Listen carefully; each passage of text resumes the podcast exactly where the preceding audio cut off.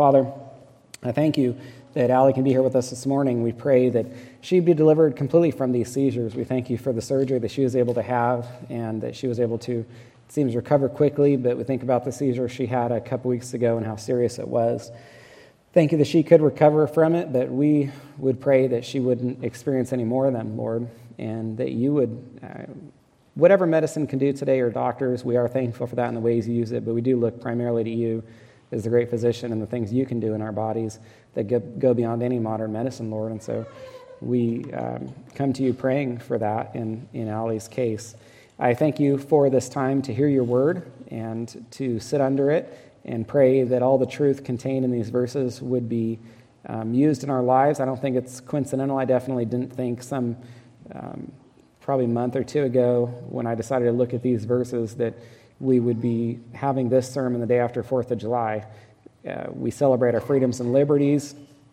And then this morning in the sermon, we're going to be talking about giving up some of those freedoms and liberties out of deference or love for others. And so show us the application this has for us, Lord, and that you brought us to this account this morning. That's my feeling. It's not coincidental or random or chance. And so you have your reasons for bringing us here. And so we pray that we would benefit in all ways that you want to use this in our lives and in our church. And we pray these things in Jesus' name. Amen.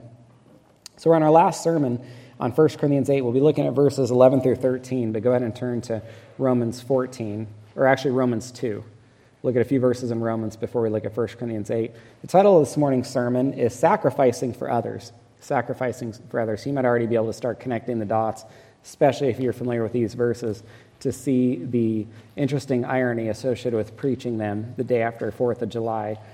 So, we spent two sermons covering the situation in the Corinthian church, so I don't want to spend too much time on it. Just to briefly remind you, there were two groups and they were divided, or the church was divided. One group was convinced that they could eat meat sacrificed idols, another group was convinced that they shouldn't. We're going to be looking at Romans 2 to review a few verses from last week because I think we must understand them to understand what's happening in first or in the Corinthian church or understand Paul's instruction in 1 Corinthians 8 and Romans 14. So look at Romans 2:12 with me. Romans 2:12 with me. Paul says all who have sinned without the law will perish will also perish without the law. And who are those without the law? Maybe it's really good that we are reviewing this. who are those without the law? Who was not given the law? Gentiles. All right, there we go. And Paul says that they're going to perish even though they haven't been given the law. He'll explain why in verses 14 and 15. Then he goes on in verse 12. All who have sinned under the law or with the law will be judged by the law. And who are those under the law or had been given the law? The Jews, exactly.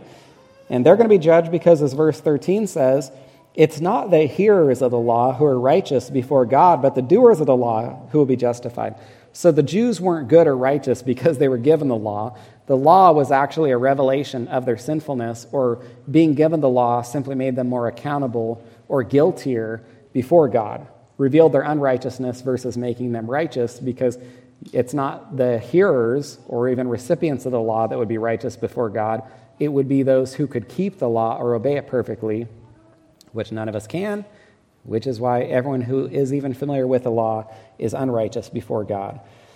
Verse 14 When Gentiles who do not have the law by nature do what the law requires, and this means that they obey parts of the law. So even people who have never opened a Bible, are unfamiliar with the Ten Commandments, still know that it's wrong to lie, cheat, and steal. And why is that? Why, why do they know those things are wrong? Because of their what?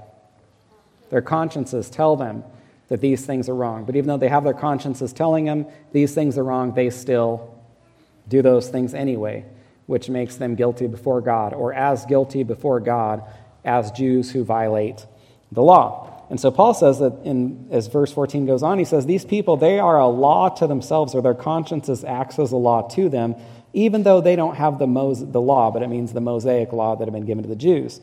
Verse 15, they, or the Gentiles, or anyone without the Mosaic law, show that the work of the law is written on their hearts, or their consciences reveal this, because their conscience also bears witness, and their conflicting thoughts accuse or even excuse them. And those are the two things that our conscience does. Our conscience accuses us and says, You shouldn't do this, or your conscience can even accuse you and say, You should do this right? Have you ever felt burdened to do something? You feel like God's leading you to help or, or serve or call or support in some way. To not do it is to go against your conscience. And then our conscience also excuses us, which is to say, or approves behavior and says, you can do this. You're considering doing something, and your conscience says, excuses it and says, you can do it, or your conscience accuses you and says, you shouldn't do that. Even people who haven't received the law have their consciences telling them not to do certain things, which they do, and telling them to do certain things, which they don't do, which allows them to be guilty before a perfectly holy or just God. Uh, their conscience, as verse 14 says, acts as a law to them. And the reason I just wanted to briefly review that is to be able to ask you this question that relates greatly to 1 Corinthians 8. Is it bad when people violate or disobey their consciences? Yes. It, oh, there's only like one person. Do we have to go back through Romans 2 12 to 15 again? Is it bad when people violate or disobey their consciences? It is. So, how bad is it when other people lead people to violate or disobey their conscience? That's a very bad thing. And scripturally speaking, that's called stumbling. Stumbling others. Kind of think of the idea of tripping someone. You know, you put a stick before someone and they trip over it. That's what's in, in view here. Okay, with that in mind, turn to Romans 14. I'm not sure that I made this perfectly clear, but what I've been doing, I've been trying to look at 1 Corinthians 8 in detail, but there are many verses in Romans 14 that help us better understand 1 Corinthians 8. So at times I have introduced or shared those verses from Romans 14 that help us better understand 1 Corinthians 8. It'd be repetitive to go through both passages if, if, if I preached through 1 Corinthians 8 and then went to Romans 14, you would think we've heard a bunch of this before.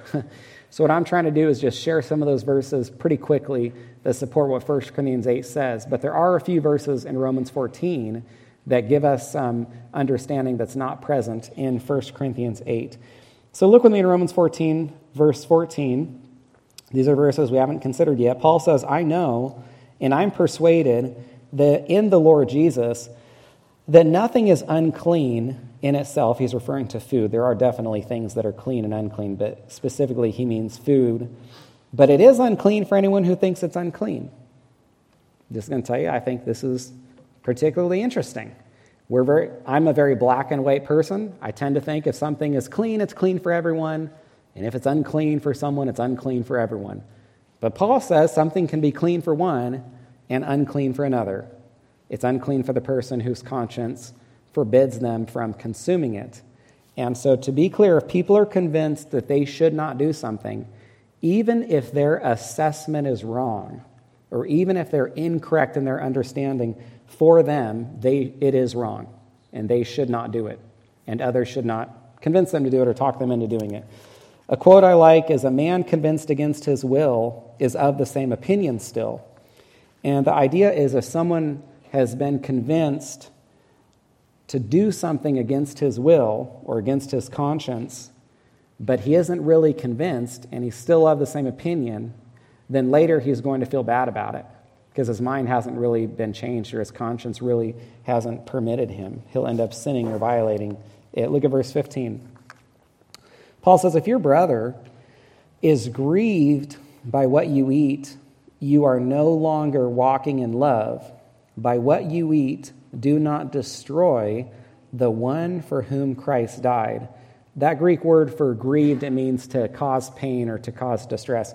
And let me tell you what this doesn't mean. When, it's, when it talks about being grieved by what someone else is eating, it doesn't mean this. It doesn't mean that someone thinks someone else shouldn't do something and they look and see them do it and then are grieved they do it. Like, for example, if I use an extreme, uh, an extreme case, if a man committed adultery or was unfaithful to his wife, you, as a Christian, because you love the Lord and you love the things of the Lord and you hate sin, you would be grieved that this man committed adultery. So just your knowledge of what he did causes you grief. That's not what Paul is talking about here.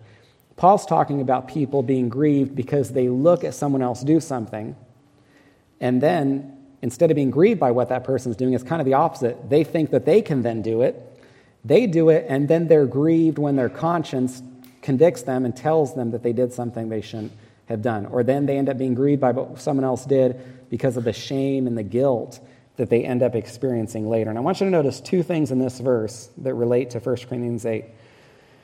Paul says we destroy people. Now, let me just ask you, am I the only one that thinks that's particularly strong language? I mean, he talks about destroying someone. I read that and I kind of think, wow. And we're not, we're not talking about affecting someone or hurting someone. I mean, and he's going to use this word repeatedly, and he uses the same word in 1 Corinthians 8. Hold on to that. We will talk about what it means, but it's very strong language that we need to understand. And second, notice Paul says, For whom Christ died. Hold on to that too, that Paul's talking about believers here. He's talking about individuals that Christ has died in their place. Look at verse 16. Paul says, Do not let what you regard as good, or really that means acceptable, be spoken of as evil. So, in other words, there's something that's good to you or it's acceptable to you. Don't let it become a bad thing because you use it in such a way that it leads someone else to sin or causes someone else to violate their conscience. Because even if it is an acceptable thing or is clean for you, but you use it, use it in such a way that it causes someone else to violate their conscience, then what is good to you has now actually become evil because it has produced sin in someone else's life or because it has stumbled someone else. Verse 17. I'm going to ask you a question about this verse, so try to pay uh, special attention as we read it. Paul says, The kingdom of God is not a matter of eating and drinking, but of righteousness and peace and joy in the Spirit. This is an interesting verse that reveals the two categories we have discussed pretty extensively in the previous sermons, which is essentials and non essentials. Let me say one more time. This verse presents the two categories, essentials and non essentials. And I want to ask you, and I, go ahead, you can say it out loud here when I ask. Look at this verse, and what are the non essentials? Eating and drinking. Eating and drinking. Food and drink are non essentials. We don't argue about them. We don't quarrel over them. We don't experience division. They're not tests of fellowship or affection for people. They're not hills to die on. You know, we don't put our, our flag in the, in the ground and say, I'm not budging from here over this food or over this drink. But in this verse, what are the essentials? What are the essentials or moral issues? Those are moral issues righteousness, peace, joy in the Spirit. Those are things to fight for. Those are important things. Those are things to pursue, and those are things to say, I will fight for this. And interestingly, sometimes we fight for peace by sacrificing. We fight for peace by laying down our freedoms and liberties. We don't fight for peace by contending or arguing. We fight for peace by what we, what we give up, which is the main point of one of the main points of these verses. Verse 18, Paul says, Whoever thus serves Christ is acceptable to God and approved by men. This is interesting. Paul says, if you, uh, well, let me, make, let me remind you of one important point because we're going to keep seeing weak, weak, weak, or weaker. And I want to be able to use the terms weak or weaker brother and strong or stronger brother and ensure that we all understand what that does and doesn't mean. So, in a previous sermon, I told you that being weak is or strong is amoral. It means weak or strong in knowledge or understanding. It, it, so, in other words, to be weak is not to be inferior. To be strong is not to be superior. To be weak is not to be less spiritually mature, and to be strong is not to be more spiritually mature. These are amoral issues. It's not, a, it's not a condemnation when Paul says someone's weak, and it's not a commendation when he says someone is strong. It's amoral. If it was moral, then Paul would expect the strong people to make weak people strong, but he doesn't do that. And so Right here, when Paul says that if the, if the strong brother is loving toward the weak brother, then that strong brother is going to be approved by God because God is going to look and be pleased with that behavior, with the love, deference, consideration, sacrifice that the strong person is showing for the weak person. But that's not all he says. Look at the end of the verse. He even says that you're going to be approved by men. Why does he say that? Because generally, don't you appreciate people that sacrifice for others? That's the point. He says, when you, when you are living in a loving and sacrificial, considerate way toward others, you're not just going to make God happy, you're going to make a bunch of people happy. Haven't you appreciated people in your life that you've seen who have, who have deferred to others or who have lived or acted in a considerate way for others? And so that's what he's saying. He said, You're not just going to make God happy, you're going to make all the people around you happy because they're going to appreciate what you're doing. And at the same time, don't you disapprove of people that are very selfish and just say, I'm going to do this and I don't care what anyone thinks? Have you ever, have you ever looked at someone that said, I don't care what anyone else says, I'm going to do this, and thought, wow, that is a mature Christian? Yeah, I want to be more like that person. We don't do that, do we? When people are like, I'm just going to take a stand for my rights and I don't care what anyone says or what anyone thinks, I don't care how this makes anyone else feel, I'm just going to do it and they need to accept it. Nobody looks and thinks that that looks like Christ. Nobody says, wow, that is so Christ like. I cannot believe how spiritually mature they are. It's a sign of selfishness. We disapprove of that. And I'm mentioning this because I'm expositing, you know, I don't have an agenda or an axe to grind. I'm saying what the verse says. It says, approved by men, because it is a blessing to people to see others act in this way. Verse 19 So then let us pursue what makes for peace and for mutual upbuilding. So there are two reasons to act in the sacrificial, unselfish way that Paul is describing here. One reason was just given in this verse because of the importance of unity or because of the importance of peace. And so Paul says, be sacrificial, give up freedoms and liberties so that you can pursue peace and have unity. And then the second reason that Paul says this is so that people don't violate their consciences. Look at verse 20. Do not, for the sake of food, destroy the work of God. And there it is again, destroying. When he says destroy the work of God, what is the work of God? He's not talking about church buildings. When he says don't destroy the work of God, what's he talking about? He's talking about people who have been saved. He's talking about believers. He's, he's saying we are, we are God's workmanship. I mean, think of Ephesians 2.10. We are the work of God. And Paul's saying don't destroy what God is working on. I mean, Philippians 1 6, he's, you know, he's going to keep working on us. He's going to keep sanctifying us. And Paul says, don't mess up that work that God is doing. Everything is indeed clean, but it is wrong for anyone to make another stumble by what he eats. It is good not to eat meat or drink wine or do anything that causes your brother to stumble. So, stumbling others can destroy them. So, the faith or knowledge that you have Keep it to yourself. I mentioned this verse in a previous sermon. Keep that knowledge to yourself. Now, I told you uh, two weeks ago, actually, just briefly look at verse 4. Verse 4 says, As for the one who is weak in faith, welcome him, but not to quarrel over opinions. And when I, and when I read this verse to you, I told you it's better to understand faith as knowledge. It doesn't, it doesn't mean faith in the way that we think of it. When he says weak in faith, he means weak in knowledge or not having the, the knowledge that other people have. And in verse 22, when he says, the faith or the knowledge, you're not, in verse 22, the faith that you have, keep to yourself.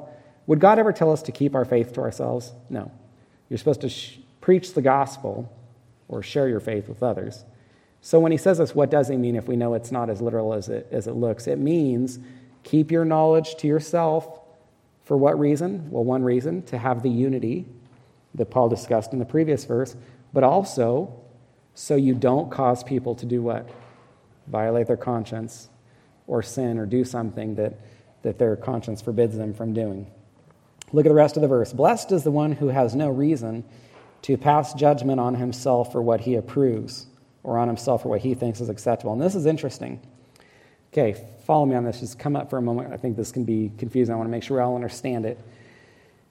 We want to keep our knowledge to ourselves versus pushing it on others because we don't want to cause other people to violate their consciences.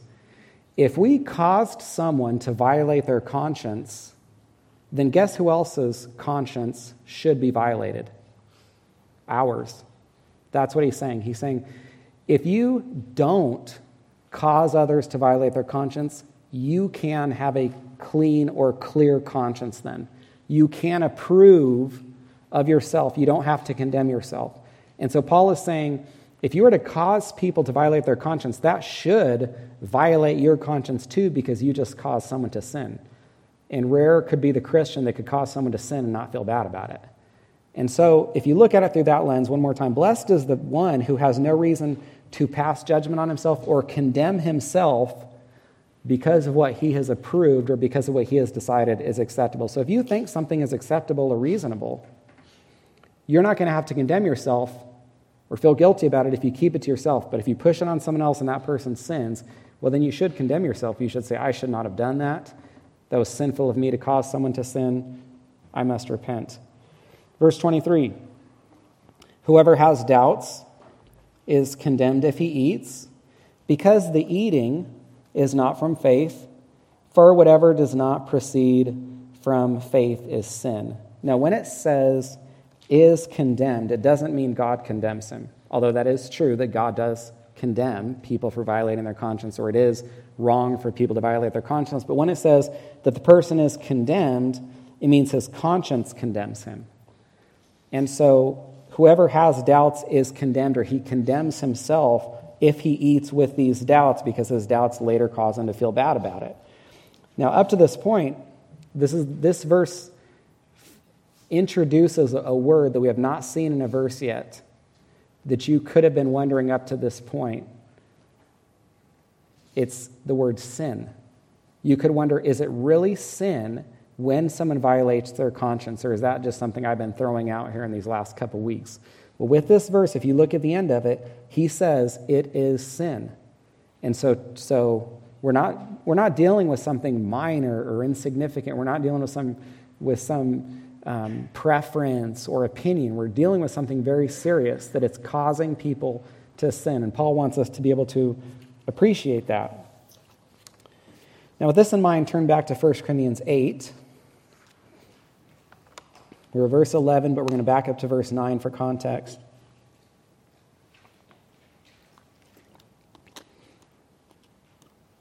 So 1 Corinthians 8, just one book to the left, about 10 chapters or I mean, one book to the right, about 10, 10 chapters to the right. 1 Corinthians 8, we'll start at verse 9.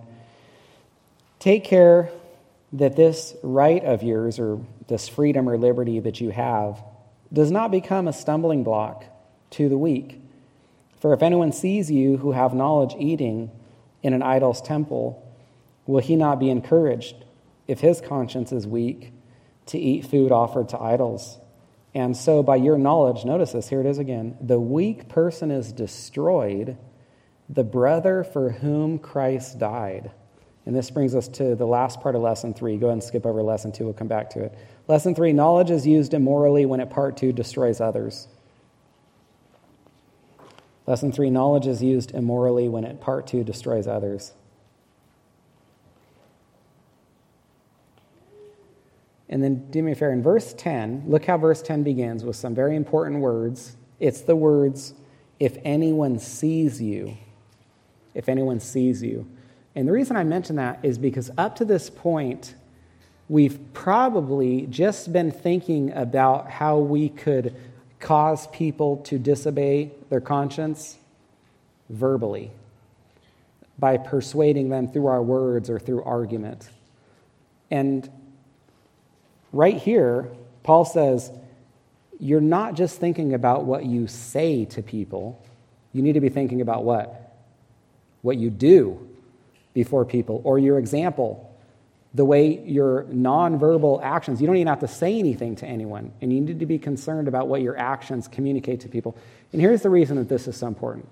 Imagine an individual stumbles or, or offends someone else and you go to the, the person that stumbled someone else and you say, hey, when you did this, it stumbled this person and caused them some problems. And then this person responds and says, well, that's not my fault. I didn't say anything to him. I didn't tell him to do it. I mean, I'm sorry he went and did it, but that's not my fault.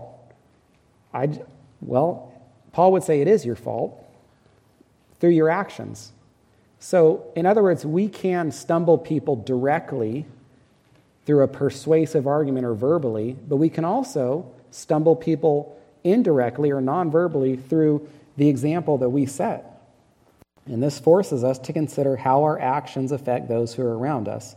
Now, to say a weak brother is destroyed, which is what Paul said in Romans 14, and he's saying it again here in 1 Corinthians 8, it's very strong language. It kind of jumps out at me and thinks, you know, well, what does that mean to destroy someone? Yeah, because we talk about stumbling. That doesn't sound particularly strong. I mean, it sounds bad. Clearly, you don't want to stumble someone. But then he says destroy someone, and it's like, wow, I don't want to destroy someone. So what does that mean? Well, we know it doesn't mean, to, so let's talk about what it doesn't mean. It doesn't mean destroying someone physically. So we know it must be speaking spiritually. We also know people can't lose their salvation. And so it doesn't mean causing someone to lose their salvation and go to hell. So that still leaves us with the question then, what does it mean? It means serious detriment to someone's relationship with Christ. To destroy someone means to hurt someone, spiritually speaking, very dramatically or very severely. And hopefully that's something all of us would, would be concerned about doing or not want to do. I'm going to give you two examples of what this can look like one from our day, or one from Paul's day, and then one from our day. So in Paul's day, let's say there's a Gentile. Imagine this individual, he's steeped in idolatry. He knows nothing but the idols that his parents or family worship that he's grown up around. You know, in Corinth, idols on every corner, sort of thing. But he hears the gospel, he's saved, he repents of his idolatry, he puts his faith in Christ, he commits never to return to the temples that God has delivered him from and only to worship the one true God of the Old Testament, or the God of Abraham, Isaac, and Jacob, since there's no New Testament in this day.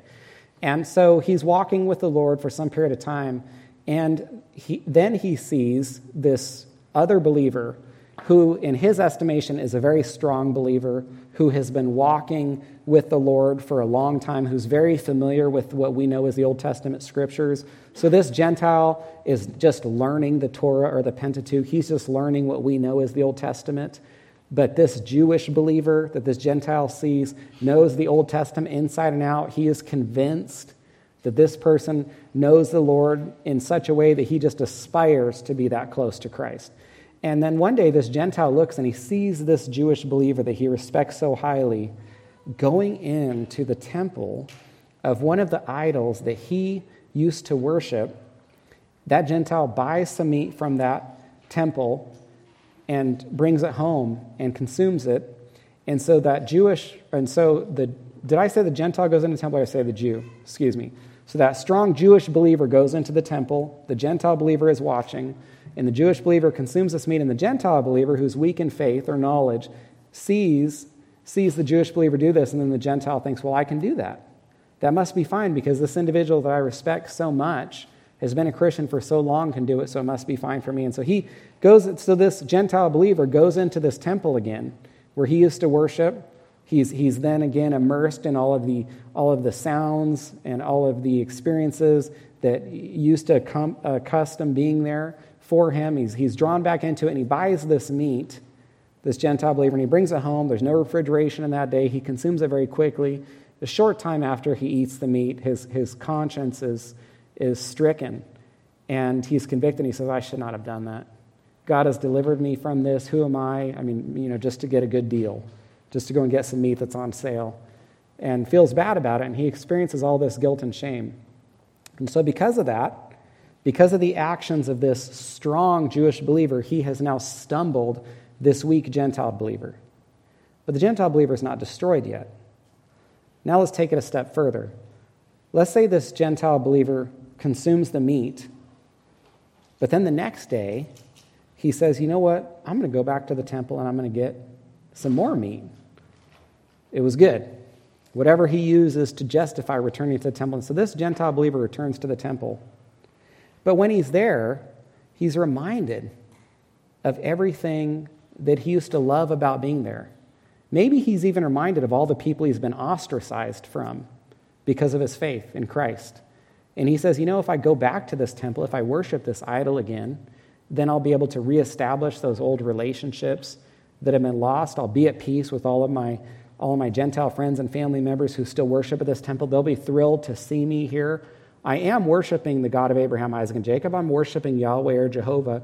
It's probably not that big of a deal if I just do a little bit of worship here at the temple of this idol, too, simply for all of these good reasons that, that are, are going to be added to my life as a result. And so, this Gentile believer, he ends up engaging in this idolatry again that God had delivered him from. And now he's what? Now he's destroyed. That's what it means to destroy someone. He's, he's introduced a sin into his life, this idolatry that poses such a terrible detriment to him spiritually speaking. Now, let me give you an example from our day. Imagine someone has a weak conscience that forbids them from drinking alcohol. And they've gone maybe their entire life without consuming any alcohol.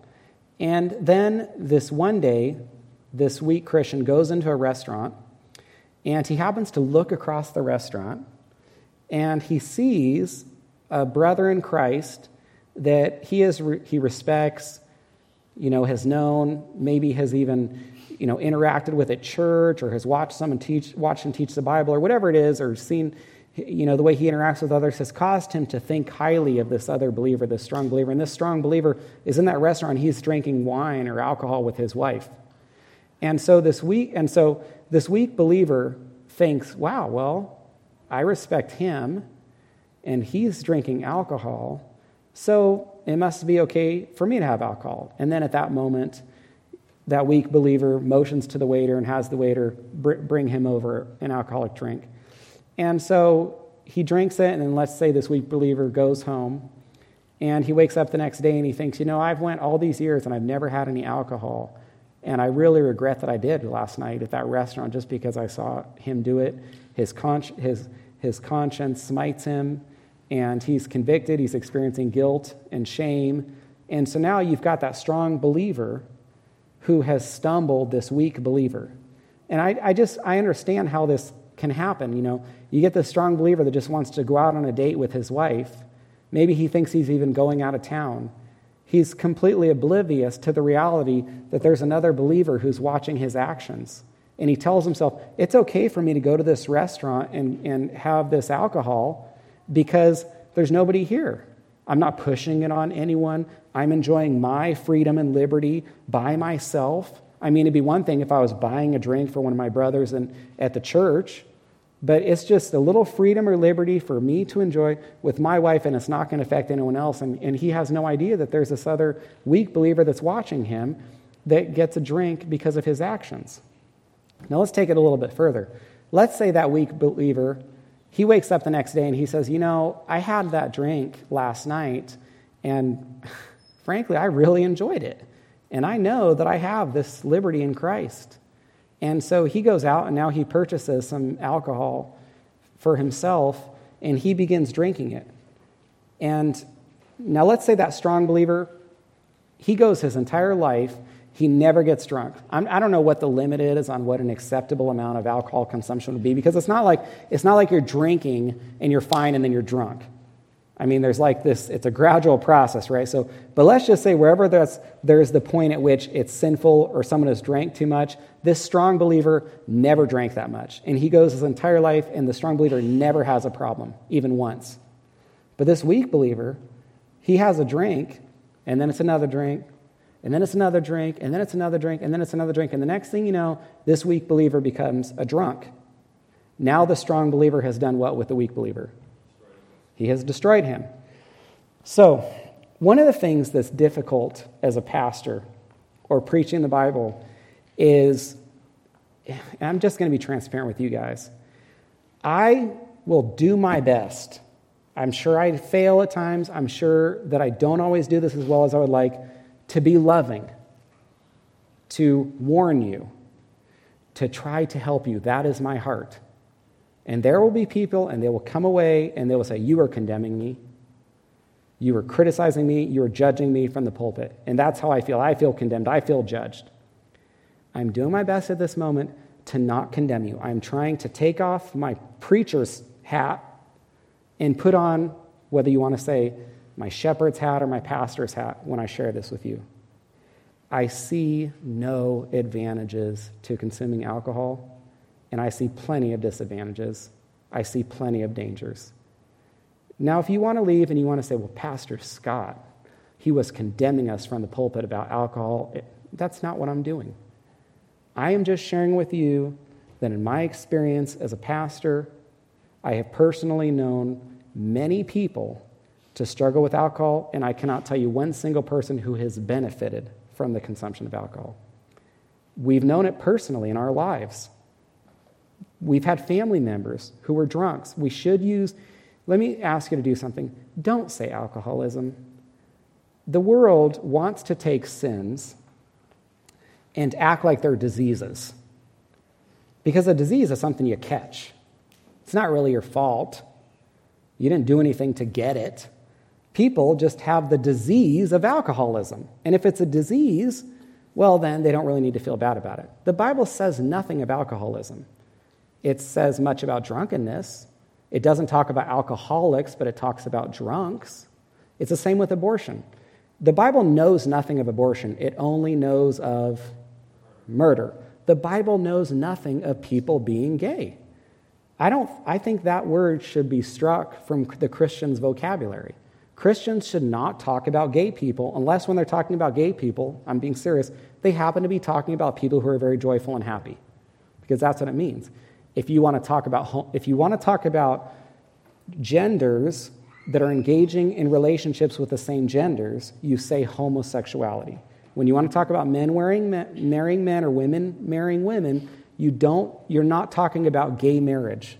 You're, you're not even talking about marriage because marriage, by definition, biblically, is only one man and one woman. What you're talking about is homosexuality or sodomy. We should use biblical language and not let the world convince us to use unbiblical language. So I know, I know nothing of alcoholics or alcoholism, but I know much because of what the Bible says about drunkenness and drunks. And so it, here's one of the things that I, I just share this as lovingly as I can. I have had some people argue with me about their supposed freedoms or liberties to drink alcohol. And I say supposed because in two instances that I'm familiar with, the people who argued about their freedom or liberty ended up struggling with drunkenness. And so, and I don't even know if those people know that I, I know that because it, they weren't even the ones that told me. It was, it was other family members that came and, and complained about the people that they loved struggling with drunkenness. And my first thought was, I can remember how vehemently this person tried to convince me that they had this freedom or liberty, which they clearly did not. And so here's what's interesting we talk about freedoms and liberties that destroy others you need to be careful that your freedom or liberty that you think you have doesn't destroy who? You. In that case, their supposed freedom or liberty maybe it destroyed others, maybe it stumbled others, but these individuals destroyed themselves. At the end of verse 11, notice the words, the brother for whom Christ died. If I had to summarize in one word what's that, what that's about, it's about uh, value. It's about the value of the weak brother. Because what, what could the strong brother think about the weak brother? The strong brother could think, well, he doesn't know as much as me. He's not as strong as me. He's not as mature as me. He's not as, he doesn't recognize all his freedoms and liberties in Christ like I do. So therefore, he's not as valuable as I am. And so Paul says, he is as valuable as you. Christ died for him too, as much as Christ died for you. And so, because of that, look at verse 12. When you sin, thus sinning against your brothers and wounding their conscience when it is weak, you sin against Christ. So, here's the point. If you sin against a weak brother, that person's a brother, which means that person is a part of the body of Christ. That person is an arm of Christ, or a leg of Christ, or a nose of Christ, or an ear of Christ, some part of Christ himself. And so when you sin against that weak brother, you're literally sinning against Christ himself. And the reason Paul mentions this is because you can imagine people listening to this and thinking, well, if I cause someone to stumble, it's not that big of a deal. I'm simply offending that person. It's their issue. They need to deal with it. And so Paul says, no, that is not the case at all. You're sinning against Christ. It is a big deal. It, there, it is a huge issue. You do need to repent of it. And I was reflecting on something. Look with me at verse 1. Paul says, concerning food offered to idols, we know that all of us possess knowledge, that this knowledge puffs up, but love builds up. So at the very beginning of this account, what did Paul appeal to to get people to do what he commands in the following verses? Love. He says, do this out of love, or do this because it's the loving thing to do. Well, up to this point, you could understand Paul saying, do this out of your love for your brothers and sisters. But the moment Paul mentions Christ, which he does in these last couple of verses, it's as though Paul says, What? Do it out of your love for Christ himself. Now, that's a very high motivation in my mind. So if you were to look or feel as though I don't want to sacrifice for this brother I mean, he did this to me or he did that to me, or I, I just don't appreciate the way that he acts, or there's this sister in Christ, I don't want to sacrifice for her, I don't want to give up or lay down this freedom or liberty for her, then what would Paul say? Then don't. Don't do it for him. Don't do it for her. They don't deserve it. But Christ does. Do it out of love for Christ. Think about what Christ has given up for you. I want you to notice something important. In verses 7 through 12, we're not going to read all of them, but this is the fifth time in those verses that Paul mentions the weak brother. Paul also mentioned the weak brother in Romans 14. He says, As for the one who is weak in faith, welcome him.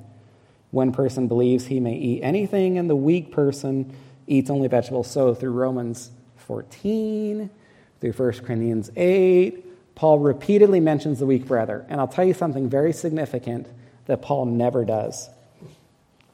He never tells the strong brother to make the weak brother strong.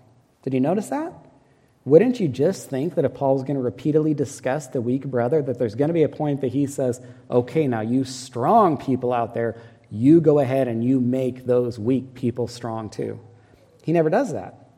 So here's the question If Paul never tells the strong brother to make the weak person strong, then what does Paul tell the strong brother to do? Sacrifice, give up. That's not my opinion. Look at verse 13. Therefore, if food makes my brother stumble, Paul, being a strong brother, says, I will never eat meat lest I make my brother stumble. And so, if you're strong, you don't try to make weak people strong, you sacrifice for them. You give up for them. You lay down your freedom or you lay down your liberty for them for peace's sake. And this brings us to lesson two. Knowledge is used morally when at part two sacrifices for others. Knowledge is used morally when it part two sacrifices for others. So the, the train of thought it is so serious of a thing to stumble someone, or worse, destroy someone, that Paul says, if my actions would do that, I will just sacrifice that action. I will just give it up. I will lay down that freedom or lay down that liberty. Now, to be clear, when Paul says, he's going to get he says i'll never eat meat again. I could be wrong about this. I don't think he became i'm not making a joke i don't think he became a vegetarian. I think it just means that he will know he will not ever again eat the meat that's discussed in this chapter which is what? Meat sacrificed to idols. I'm, I'm assuming he probably meant that he would would eat meat again. So paul is encouraging us to gladly sacrifice our rights. I didn't plan it this way to preach this the day after the fourth of july but it is a particularly interesting sermon to be preaching the day after the 4th of July, because this is what I would say. Uh, let me be clear. I'm very thankful to live in the United States of America. I am very thankful for the freedoms and the liberties we have. And as Christians, we can celebrate those freedoms and liberties. But I'll also say this as Christians, God also expects us to ask what freedoms or liberties we should give up at times for others what freedoms and liberties we should lay down for the sake of peace or for the sake of unity. The Bible expects us to do the opposite of what we would expect to do. We would expect the Bible to convince us. I think, I mean, if you weren't, just be honest with me, if you were not familiar with 1 Corinthians 8 and you were not familiar with Romans 14, wouldn't you expect these chapters to say, make sure everyone understands all of their freedoms and liberties in Christ, and if they think that they can't do something, you be that wonderful ambassador that goes to them and convinces them of all their freedoms and liberties. That's what I would intuitively expect. I mean, that's actually what I wish it said. But it doesn't say that. It says the opposite. It says we're told to lay down those freedoms and liberties for others. So, interestingly, this is really shocking to me. When you meet people who have different convictions than you, you don't try to get them to become like you you become like them. Let me say that one more time. You don't expect people to give up freedoms or liberties, or take on freedoms or liberties, or do whatever is necessary for them to become more like you. God says through His Word, you take the steps necessary to become more like them so there can be unity, so they can be comfortable, so there can be peace. Because if you start quarreling if you start arguing, and persuading, it's going to cause division where there, where there should not be division. Should we have division at times? We should. There, when we have sin we have to separate people from our church family, or even when we meet people and the theological differences are so strong, there are very legitimate reasons for division. We could meet people and, and we could say, you know what? I understand you feel that way, but this church will not be the best for you because we feel this way. We love you. We'll be glad to see you. We'll give you a hug and talk to you when we run into each other. There's no tension or, or there's no hard feelings, but this is not the, the best church, local church for you. You need to find another one that has greater theological agreement for you. So there are definitely times for division. But here, Paul says, over these non essentials, don't have division. So, in other words, let me just give you a few examples. I don't know of anyone in our church family that's a vegan but if you have a vegan over, you become a vegan. The point is, you become like that person. They don't drink, you don't drink. They don't watch those movies, you don't, at least when they're around, or at least not in public. They don't listen to that music, you don't listen to that music when they're around. They're, they find that activity offensive, you become like them, and you don't engage in that activity. It's all about, interestingly, you becoming like them versus you expecting them to become like you. That's the, the clear teaching or plain teaching of these verses. So we determine what we can and can't do, not by. Con- so let me be clear about this. This is very important. Give me your attention. You consider what you can and can't do, not by saying, What freedom or liberty do I have? But by saying, How will this action or behavior affect someone else? That's how you determine the freedoms and liberties you have or don't have by considering their effect on others. And if you think you have a liberty, but it's going to stumble someone else or worse, destroy someone else, you don't have that liberty or freedom, at least when that person or those people are around. Because being a Christian means being part of a family and thinking about how our actions affect others. So we should consider, okay, and let me just ask you this. And just to be honest, I'm not, not trying to be hurtful or cruel when I say this, but when we think about why we won't give up certain liberties or freedoms at times, what does it basically boil down to? Thank you, selfishness. We care more about ourselves than we care about others. We care more about what we want than what other people want. We say, I am going to have it this way. I'm going to have it my way. I don't care what other people think. I insist on this. I don't care how they feel about it. I don't care what it does to them. I'm going to do it because I have the freedom or liberty in Christ to do it. And, that, and this is what's really interesting. Many times, when people defend their supposed freedoms or liberties that offend or stumble others, the worst thing, I cringe. I hate it when people do this. I literally hate when people do this. They attach Christ to it. They'll say, I don't mind if someone says, I have the freedom or liberty to do this. But the moment they say, I have the freedom or liberty in Christ to do this, well, then they're acting like Christ is the cause of their selfishness. The reality is, if they were really thinking about Christ, if they really wanted what Christ wanted, they would say this I know Christ wants me thinking about my brothers and sisters in Christ. So even though I do not have the liberty to do this, or even though, excuse me, I do have the liberty to do this, I will not do it for Christ and for the brothers and sisters for whom he died. I want to conclude by this. It's really only the transforming work of the gospel in our hearts and lives that can cause us to value our brothers and sisters more than our freedoms and liberties. Apart from Christ, this is what it looks like. Other people, freedoms and liberties, freedoms and liberties, way more important. But in Christ, suddenly, others become more important than our freedoms and, liberties. The gospel works in our hearts and produces a concern or love for others that makes us willing to lay down these rights that might stumble or might offend. And so, our motivation for all this, our motivation to love others, to give up our freedoms, it should come from thinking about Jesus and it should come from the example that he set. There's a, quite a few verses I could give. I'm just going to give you one verse. John 10 18, Jesus said, No one takes my life from me, but I lay it down of my own accord. I have authority to lay it down. That is a lot of freedom to give up, isn't it? That is a tremendous amount. I mean, what greater freedom could someone give up than their own life that they don't have to give up. And Jesus' point is I am God in the flesh. You, you could bring all the armies of the earth against me, and they can't take my life from me. They can't cause me to give up my life. The only way my life is going to be given up is if I sacrifice it, if I'm willing to lay it down. And he did. Jesus said, I'll let myself be mocked. I will let myself be beaten. I will let myself be ridiculed by sinful, selfish man. I will let people come up and spit in my face, which is what happened. I will let people come up and rip out parts of my beard, which is what happened. I will let men lift me up, put me on the cross, and drive nails through my hands and feet. And so when I think about that, I'm very challenged to not be petty.